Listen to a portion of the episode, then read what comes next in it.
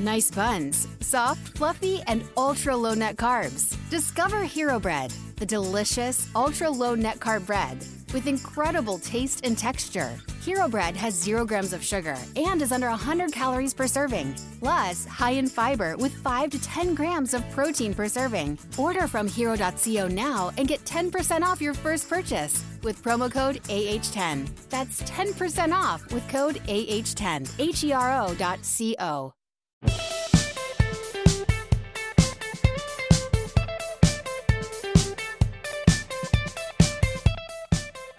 Hello and welcome, ladies and gentlemen, to episode 24 of the Footmarks podcast. I'm your host, Behram Kazi. You can find me at DefMango on Twitter, and with me is Jared Kimber, who you can find every... Looking for a fun way to win 25 times your money this football and basketball season? Test your skills on PrizePicks, the most exciting way to play daily fantasy sports. Just select 2 or more players, pick more or less on their projection for a wide variety of stats, and place your entry. It's as easy as that. If you have the skills, you can turn $10 into $250 with just a few taps. Easy gameplay, quick withdrawals, and injury insurance on your picks are what make PrizePicks the #1 daily fantasy sports app. Ready to test your skills? Join the PrizePicks community of more than 7 million players who have already signed up. Right now, PrizePicks will match your first deposit up to $100. Just visit prizepicks.com/play100 and use code PLAY100. That's code PLAY100 at prizepicks.com/play100 for a first deposit match up to $100. PrizePicks, daily fantasy sports made easy.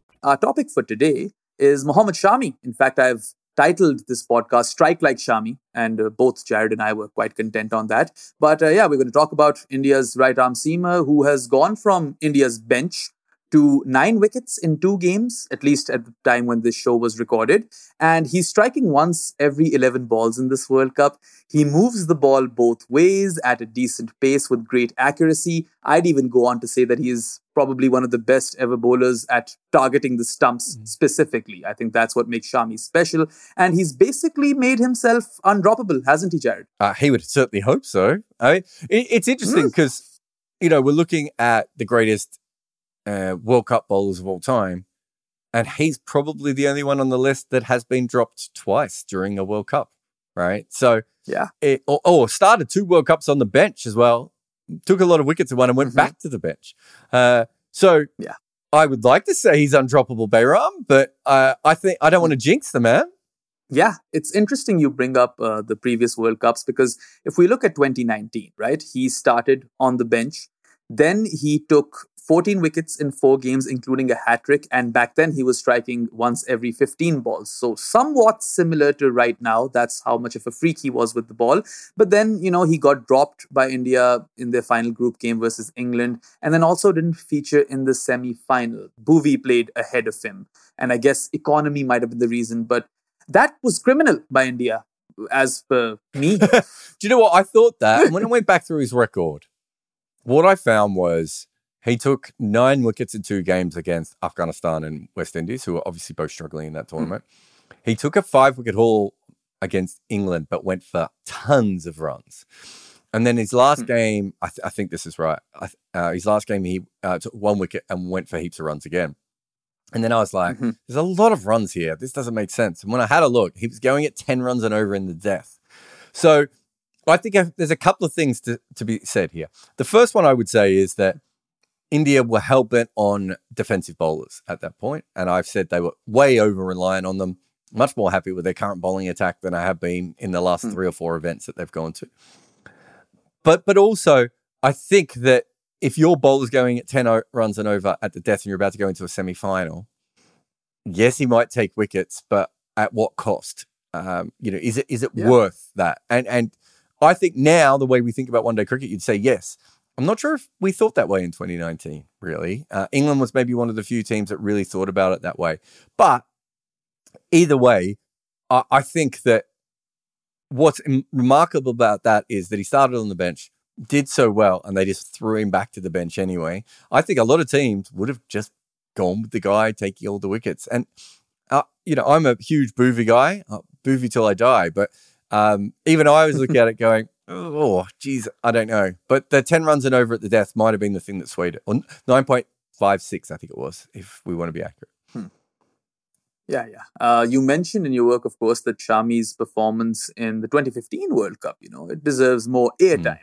And he was India's best bowler in that tournament, but not by a lot, only about a fraction better than Umesh Yadav. And he was a long way away from Mitch Starc, who was literally like obliterating batting lineups in that World Cup. And Australia even won.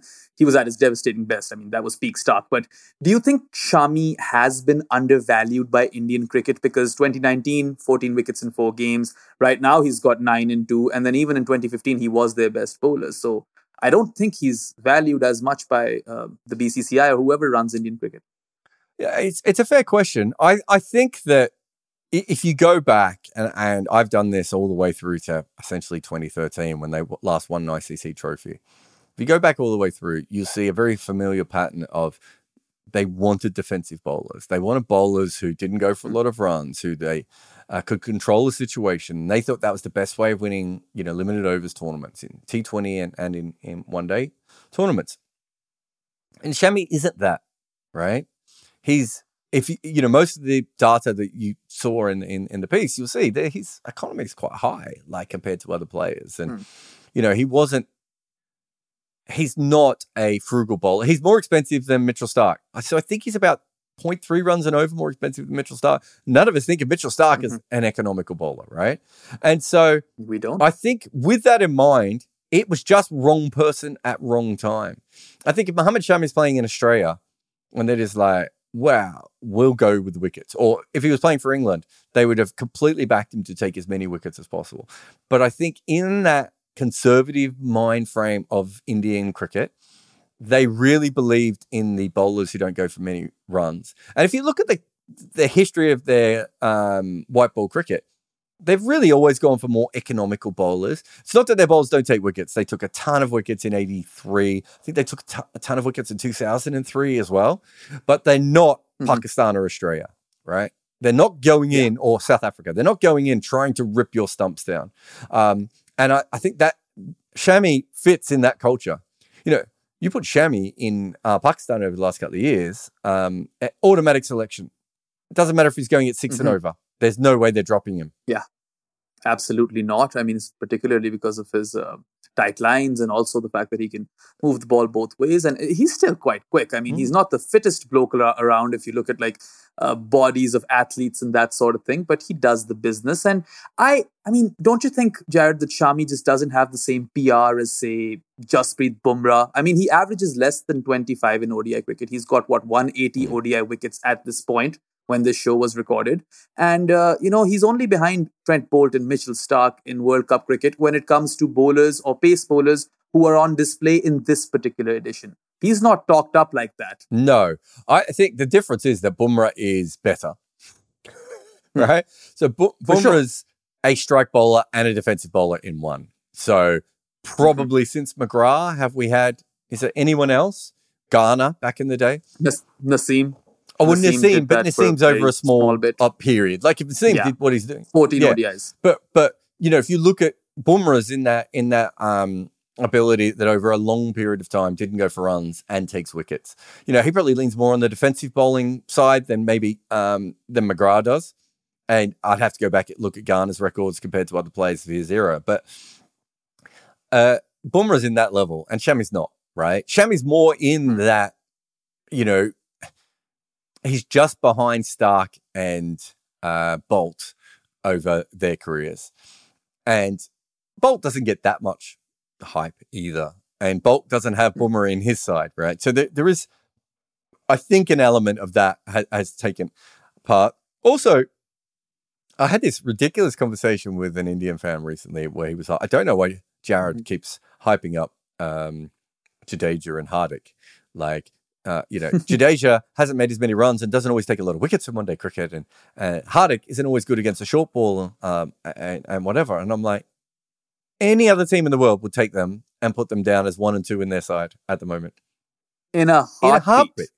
That's how quickly. Right? And, you know, in Indian cricket, if you are not an all-round cricketer, if you're not Kohli or Rohit, And even that they've got flack at times, you know, in certain bits. But if you're not Bumrah, right, or you're not Ashwin in one day, even Ashwin in Test cricket, there are lots of people who are like, you shouldn't play away from home.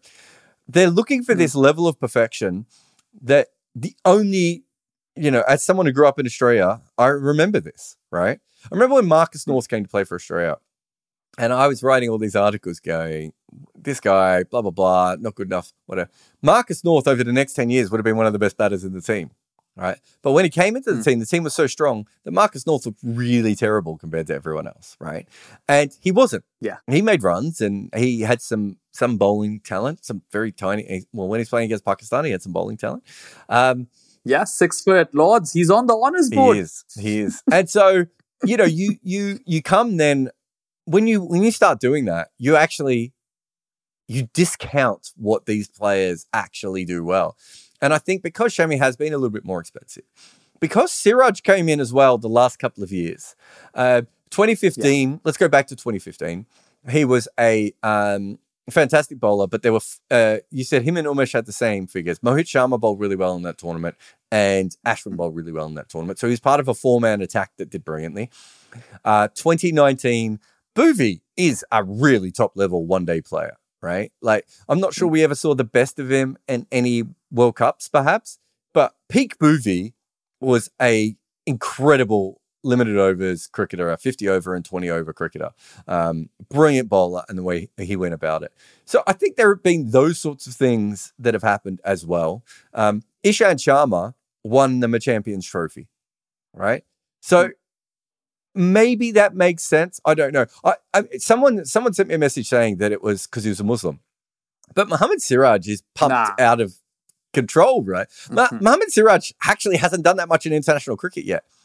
When he's been great, he's been incredible. Don't get me wrong. I think he's a brilliant bowler.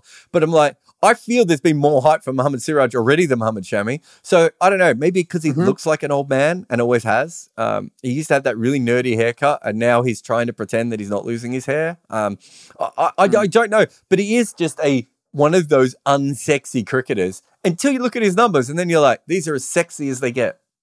Yeah, you're quite right to call him unsexy. And I mean, I think that Muslim notion is complete garbage. Like Zaheer Khan played for India for so long, right? Muslim. But anyway, we did see, don't forget, we did see when they lost the game, I think it was against Pakistan, wasn't it? And Pakistan in the T20 World Cup. He got some hate then. So I don't think, I'm not discounting it as a possibility, right? But what I'm saying is, well, it doesn't make sense if Siraj is getting, and Zaheer Khan and everything else. That doesn't mean that the Muslim players aren't held to a different account, especially when they play Pakistan, because I do think that is true at times. But it's weird watching Siraj be, absolutely loved, right? And then other players, and as you said, Zaheer Khan and many other players over their time. So I think it's more to do with Shami than anything else, but I mean, I couldn't tell you because I would say coming into this tournament, I saw him, I think I had him down as I think he might have been the second best strike bowler coming into this tournament in the history of ODI cricket. And even I had to re-look at that stat 4 times, mate, because I was like, really? Shami? He just hasn't got the hype. And in Test cricket, he did get the hype, I might argue as well. Yeah. And, his strike rate is simply not talked about enough, right? Like amongst bowlers, like you mentioned, with a minimum of 120 ODI wickets. Shami is the second best ever. Sandeep Lamishane is like 112 ODI wickets of 14, but we don't really need to count him, right? If you discount him, he is the second best ever. I think that's phenomenal. He's only behind Starc and he's the literal definition of what a strike bowler is, right? Yeah, well, I think Lamishane has, 130 wickets or something. If you take it up to 175 or 150 or whatever Sandeep's is, it is second. And Sandeep has been a fantastic bowler, but obviously did a lot of that against, junk batting and associate on bad pitches in associate cricket. I think most people were surprised to know that Shami and Mitchell Starc had the same strike rate, which is, I think, at the moment. So I think when you read that was right. I think he was second and now it's first, equal first. And that's a remarkable thing. And there's a bit of inflation with that, right? So people lose wickets quicker now than they ever have before. And so the majority, I think Glenn McGrath is the only guy of sort of a previous generation. Although maybe you put Brett Lee in that generation as well. But they're the only two guys that took wickets at a really, really fast rate. You know, Joel Garner didn't take wickets at a really fast rate. And, you know, all these other guys didn't. Wasim Akram. Wasim Akram's numbers by today's standards are not particularly good. But Wasim Akram was an incredible striker for his era, as was Waqa Yunus, right? So it has changed a little bit. But even within that, I was going to say, remember, you were too young, but... You know, someone growing up when Wasim Akram and Waqa Yunus, that's all people could talk about, right? Was that they were the best strike bowlers in the world at that time, and it was incredible, and we couldn't believe it. And yet, Mohammad Shami is as good in his generation as those two were in their generations, and it's not mentioned. That's a really interesting fact. Yeah, I mean, I did not know about any of this until, you researched it and then I read about it and we did our research for this podcast. It's really quite startling. I mean, second best in history and then, like you said, at par with Starc in World Cup cricket, and we all know what sort of animal. World Cup cricket is better than Starc. Oh yeah, not even a little bit. Now. 5 balls better. So Starc is second best. Wow. I mean, that's the thing that is incredible is that he's on the list of the most wickets ever taken in the World Cup. I can't remember where he is at the moment, but he's got 40, so he's probably in the top 12, let's say, of all time in wickets in the World Cup. From 11 games. And yeah, I mean, 11 games over 8 years, mind you, because there are 3 World Cups in this. He gets dropped in most of them. And even in this one, he's played, 2 games? And the fact that he has the best ever strike rate in World Cup cricket and has played 11 games across 3 different events. I think that's quite startling. No, it is. And I think that, I think he bowled 103 overs. And I think of the bowlers with over 35 wickets in World Cups, the next fewest overs was Brett Lee, who I think has less wickets than him as well, and he bowled about 130 overs. So it's ridiculous he's on the list of the most wicket takers. And there's a part of me that's like, well, he might be the most efficient wicket taker that World Cup cricket has ever had, but it's hard to make him one of the greatest World Cup bowlers of all time when he keeps getting dropped by his own team, right? And also, he's only played 11 games. It's not a lot of games, but the way he's bowling at the moment, he could take a 6 in the next game. I mean, if India had Mohammad Shami back in 2011 or 2007 or one of those years, right? Maybe not 2003 because they did well with the ball in 2003, barring the final. I think he would have been the talk of the town. He would have ruled the roost. And the fact that he's playing alongside Bumrah and now, like you said, Siraj is talked up way more than Mohammad Shami. Maybe that hasn't helped him. But also, in the 2019 World Cup in particular, I remember you mentioning that a lot of his wickets did not come at the top. Now, Shami is taking wickets at the top now. This is new. This is not the norm. And I think this just makes him all the more deadlier. Yeah, I think if you go back to that 2019 World Cup, it is the weak link of the World Cups. And it doesn't really look like that at first glance. But you scratch it a little bit and you see the death record and you see the teams he took the wickets against, or he took wickets, but he also got absolutely hammered. And he took a lot of death wickets in that World Cup.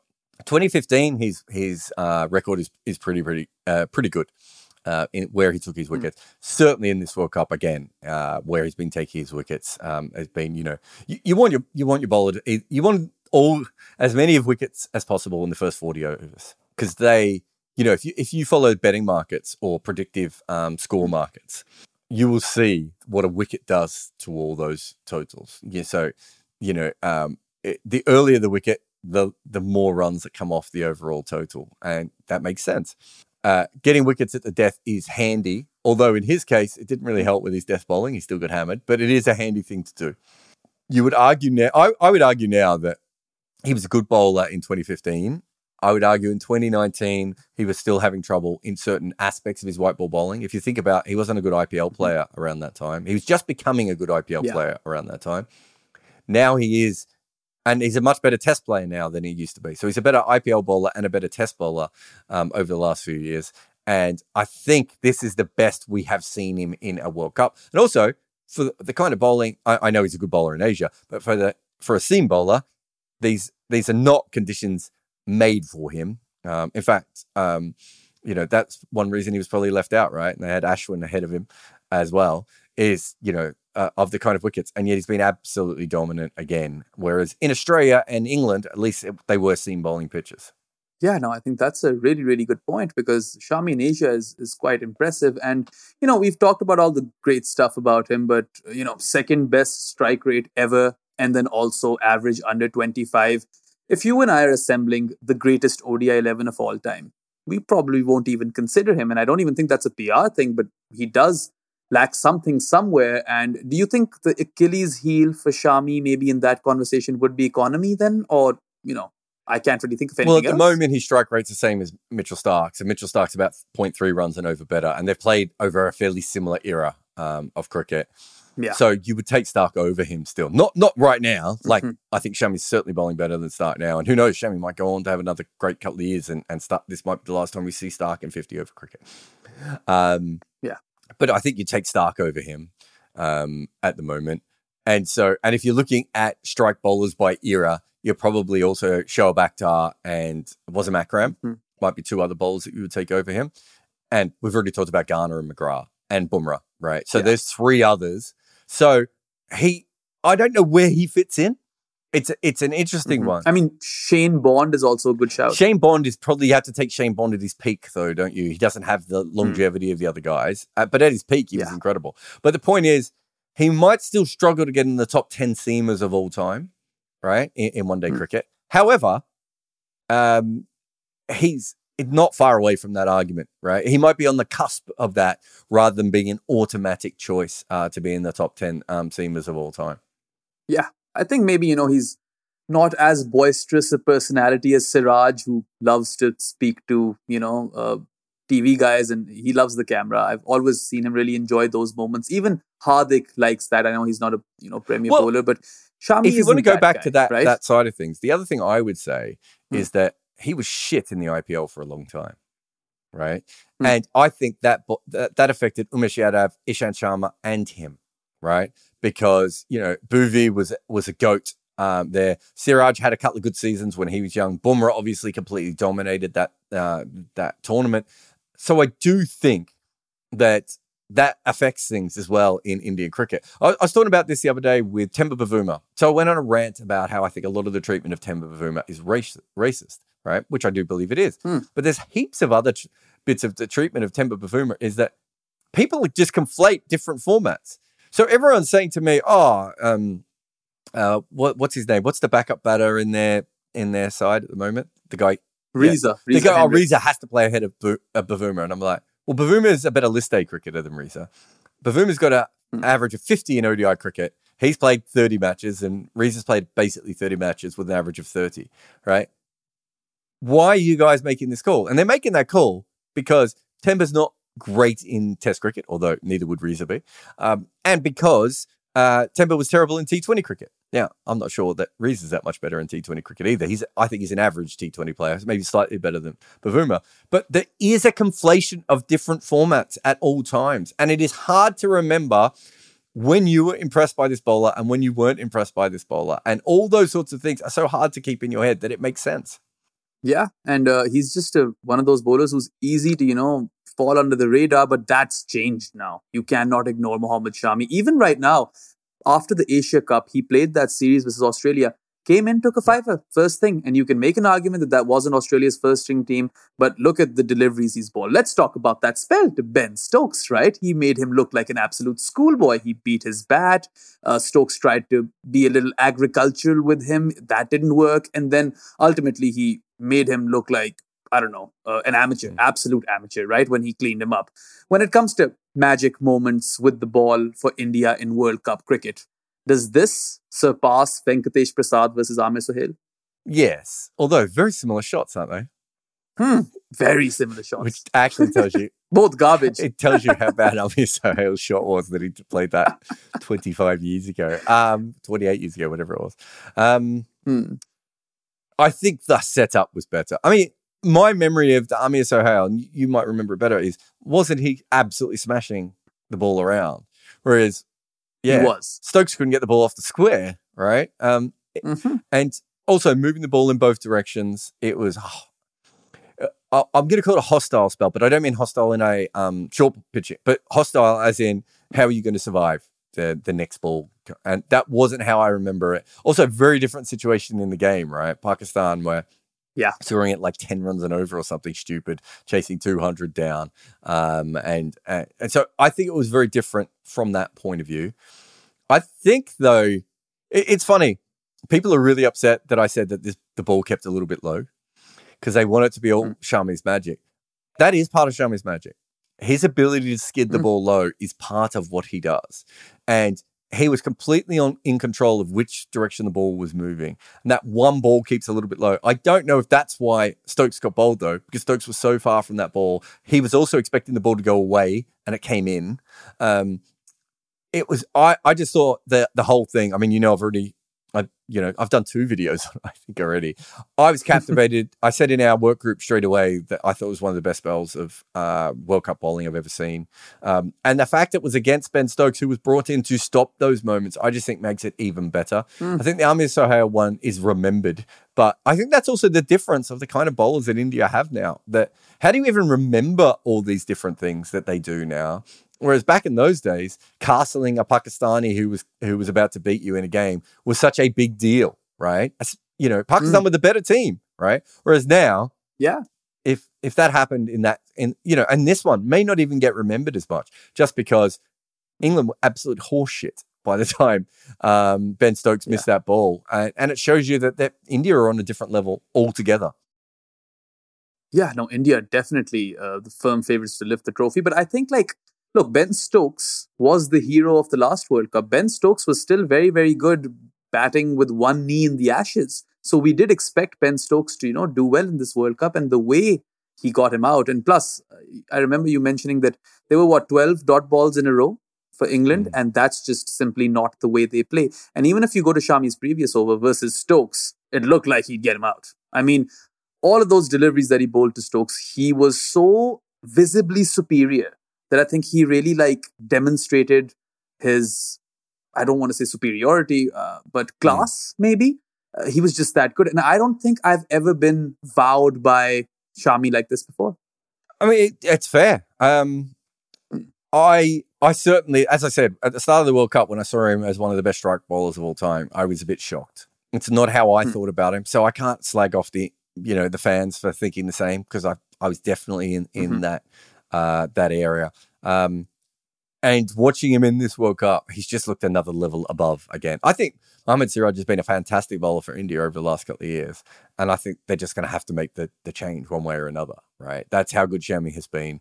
Yeah. I wonder if at the moment he's the hardest bowler to handle, right? And that doesn't mean best, because Bumrah is still more important, and Kuldeep might actually be their best strike bowler as well at the moment. Trent Bolt's still in the tournament. Obviously, Starc has struggled, but Hazelwood's had a good tournament. There's some good bowlers. But if I was a batter, I think the player I would least like to face at the moment would have to be Shami, right? And I don't just mean that because of the numbers. The numbers are the numbers, obviously. But watching him just with the eye test, it just does not look easy to stay in against him over a long period of time. Yeah. And Bumrah is the sort of person who can get me out because he'll work me out. I just feel Shami will get everyone out. Yeah, I mean, personally, I've always thought of Mohammad Shami as someone who's a really, really good asset for Indian cricket, and you get good results on a consistent basis with him, right? But I've never thought of him as a world beater, someone that could completely wreck you as a batting order. And now, that perception is changing. And particularly if I view these last few games that I've seen him bowl in, I've been really, really impressed. And it's weird how he's not at his peak. I mean, maybe he is in a way. He's at the peak of his powers, but physically he's not at his peak. And he's older as well right now. And it's really interesting how he's managed to upskill as he's aged with, all this cricket going around. Because he also, at a point, was India's three-format bowler. Yeah, And that goes back to that conversation about Temba before and about conflating different formats and everything else. And players, look at Jimmy Anderson is a perfect example of someone who was a very, very, when he was young, was a terrible red ball bowler and a really good white ball bowler. He then goes on to be a really decent white ball bowler, but obviously one of the greatest red ball bowlers of all time. Players develop in different ways, and they work things out in different ways, right? At different times in their career. And there are going to be, Josh Hazlewood. I always thought Josh Hazlewood had it within him to be a good white ball bowler, But I never thought we'd be in a situation where we thought that Josh Hazlewood, the white ball bowler, is better than Josh Hazlewood, the red ball bowler, right? Peter Siddle was another one who I never thought much of as a white ball bowler. His red ball career sort of finished and then started bowling incredibly well in the back end of his career as a white ball bowler.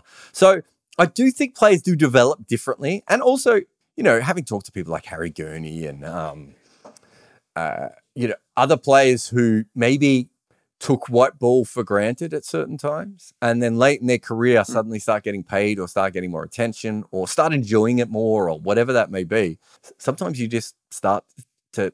I'm trying to remember, there was someone I was talking to who was a professional cricketer for a long time who said at the back end of his career, he started making runs in white ball cricket. And he was like, if I practiced for this, I could do this for another 3 or 4 years. And suddenly, for the first time ever, he became a great white ball player. So I thought you were going to mention Benny Howell because you never miss an opportunity. And he's quite old. I mean, Benny Howell is a perfect example of someone who was a terrible white ball cricketer. Right? So Benny Howell, when he first played for Hampshire, because his batting is not really white ball batting, right? You know, he's a good player. He made a double hundred in first class cricket as a batter. He can play, but he wasn't really a white ball player. And he was bowling dibbly-dobbly straight medium pace, right? And then he starts playing around with this and he ends up now, who thinks of Benny Howell's a red ball cricketer, right? I don't even know the last first class game Benny Howell played, right? And people like him. Who thinks of Benny Howell as a seam bowler? Yeah, exactly. And, you know, you do see these things happen. Joe Denley was another one who, I know he showed some white ball, skill when he was early in his career, but then he goes on to be a red ball cricketer for a long time. Then suddenly he's a white ball all-rounder. Like, these things do happen. And I think that, as I said, because we conflate so many of the... It's impossible. It's not our fault. Like, you know, it's very easy to tell the difference between someone being good at rugby league or rugby union because they're two different sports, right? Whereas we've got all the same players playing all three formats at the same time. Then we've got domestic stats and international stats. Like, we just had a question on another podcast about Glenn Phillips where the guy's like, show me some numbers that prove that Glenn Phillips is good. Well, he's got an average of 32 and a strike rate of 146 in international T20 cricket from 60 games. It's right there. It took me 2 seconds to Google it and find that number. But this guy, he's seen him struggle for New Zealand in a couple of World Cups, which I think is fair to say for Glenn Phillips. And he's seen him struggle in the IPL. So in his mind, Glenn Phillips is a bad player. Someone else has only seen Glenn Phillips absolutely tear up for a couple of bilaterals in New Zealand who thinks Glenn Phillips is better than Glenn Maxwell. It's so hard to keep all these things in our mind. And I think that 2019 World Cup was a perfect example. I covered that tournament. I don't know how many Indian games I was at, but I was certainly at 3 or 4 Indian games, certainly 3 anyway. But I covered the whole tournament, and I couldn't remember why Shami wasn't in the team the whole time, right? And I had to piece it together because cricket writing's not always the quality that it should be, and to try and work out. But eventually I worked it out. It was that he wasn't. That Bumrah was first. Bhuvi was first choice. Bhuvy gets injured. He comes in. He does really well. Then they bring Bhuvy back, and you know, and then you look at the numbers. You go, okay, I can see why they did this. We might disagree, but we can see why. And I covered that tournament, right? And I can't remember that. Yeah. And it tells you just how much is going on in different ways that we do get confused with all these players. Yeah, I think back in 2019, maybe peak Bhuvy was really, really good with a new ball, right? Maybe that was the deciding factor. I think it was the death ball. His death bowling that was the difference between the two. But no, look, Bhuvy was fantastic. There will be no anti Bhuvy chat on this podcast ever. He's a fantastic player who I think doesn't get the respect he deserves. But I think for me, also the way one day cricket has gone, and this goes back to the Shami conversation, which I think is really, really interesting. The way that one-day cricket has gone, I think if you had Shami on his own playing in a team in the 90s or the 2000 to 2010 range, I think teams would be like, he's taking a lot of wickets, but I'm not sure. You put him in Pakistan or Australian teams where they had strike bowlers all around him and you're just like, fine, fits straight in, he'll be fine, right? But I think there are other teams where they would have been like, he is going for runs and, he's a little bit loose sometimes. He can't bowl to death, whatever. I think the way that one-day cricket is right now, Shami is, you have to bowl the best teams out. You cannot restrict the best teams anymore. Those batters are, you can't rely on restricting the best teams, right? You have to bowl them out. So with that, I think he's even more important. Whereas Bhuvy in his era, up until 2019, when it starts to change, was a fine limited overs bowler. And now you look at one-day cricket. If Bhuvi was fit now, it just wouldn't work because he might go at 5 runs and over, but he wouldn't give you many wickets. And so they would just score off the lesser bowlers. Yeah, I think that's a pretty good rationale. And I suppose if anyone who's been watching this podcast or has been watching Mohammad Shami bowl recently, if they underrated him prior, they probably don't anymore because he's just been that good. And before we end this, yeah, you were saying. No, I was going to say they probably overrate him now. That's how it works, right? Yeah, well, we'll see how things turn out. But I don't know. I think still Siraj has more hype than Shami. I just feel that. Even Shayan loves Siraj. I think he wasn't too keen on, our colleague Shayan wasn't too keen on removing Siraj from the team, wasn't it? Yeah, he's wrong. But yes, you're right. Yeah. You're right and he's wrong. Yeah. Anyway, just to finish off this podcast, I'm going to put you on the spot, Jared. Amongst Indian bowlers with a minimum of 65 ODI wickets, only 2 average less than 25. One is Jasprit Bumrah and the other is Mohammad Shami. So would you go out on a limb and say that Mohammad Shami is the second best Indian seamer of all time? It's interesting because I would have to factor in Kapil Dev's economy rate. What's Kapil Dev's average? Have you got those in front of you? I don't have Kapil's average, but... yeah, I think his average is high 20s. Kapil Dev to me is like Stuart Broad. He's like a numbers cricketer, right? Yeah, but what I mean is that my memory of Kapil Dev was that... so his average is 27.45. Yeah, but look at his economy, right? And his strike rate is also not nice. Economy is good. Economy is really good. No, his strike rate wasn't good, but people didn't lose wickets back then. Joel Garner's strike rate's not particularly good. Wasim Akram's strike rate for modern cricket would look average at best now. So it has moved on a long way. I still think Kapil Dev was a very, very important cricketer, the way he played. Just as a bowler, right? And I think for me, I would have to go through the numbers really, really deeply. But they're also both bowlers of their era. If Kapil Dev played now, he'd take a lot more wickets, right? And it obviously would have a higher economy. And the only other one I would have in there, who I thought was a fantastic bowler, is Javagal Srinath, right? Who bowled on a lot of very flat Indian ODI wickets. No one really ever hit him. Incredible economy rate, decent average as well. But I think if I was ranking them, and this is without doing a deep dive into all 4 of them, but Bumrah is clearly S tier for me. Kapil Dev and Shami are A tier. And I probably have Srinath in A tier, but just at the bottom of the A tier rather than at the top with those other 2.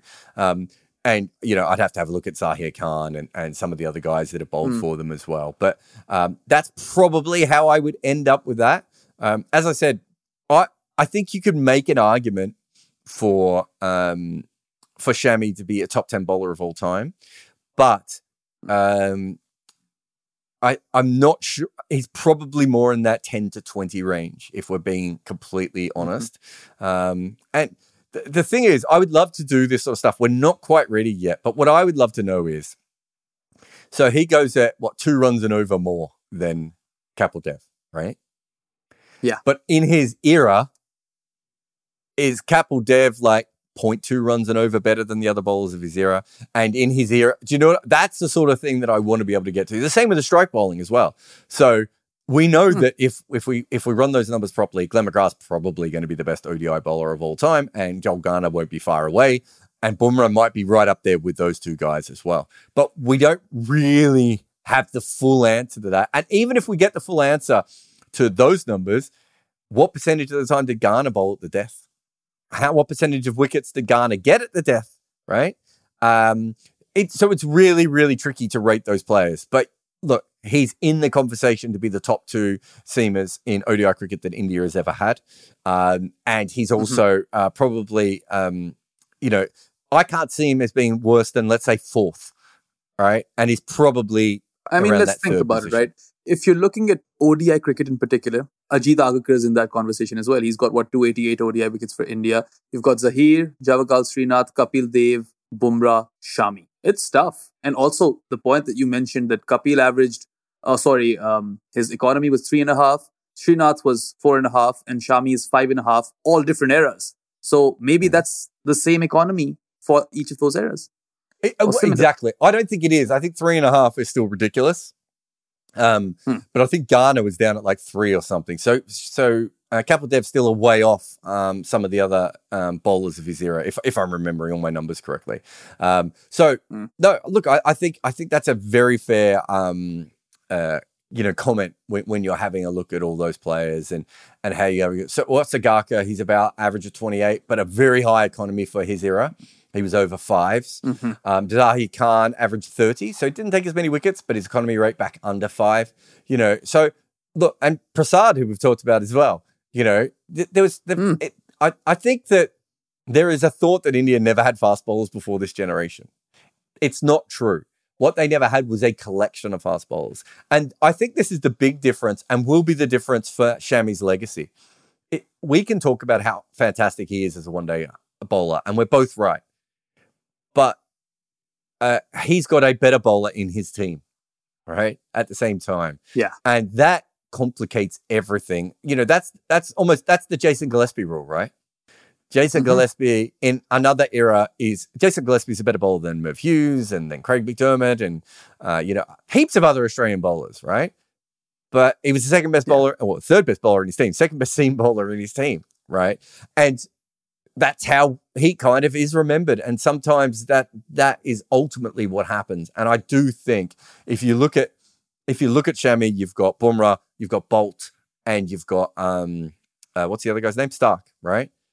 Instantly, he's moved back in that order a little bit from all those other guys. And that's sadly just what happens. But I don't think that takes away from the fact that he has become, no one has ever struck quicker than him in ODI cricket. Certainly no one's even come close to him in the World Cup. And he deserves that credit.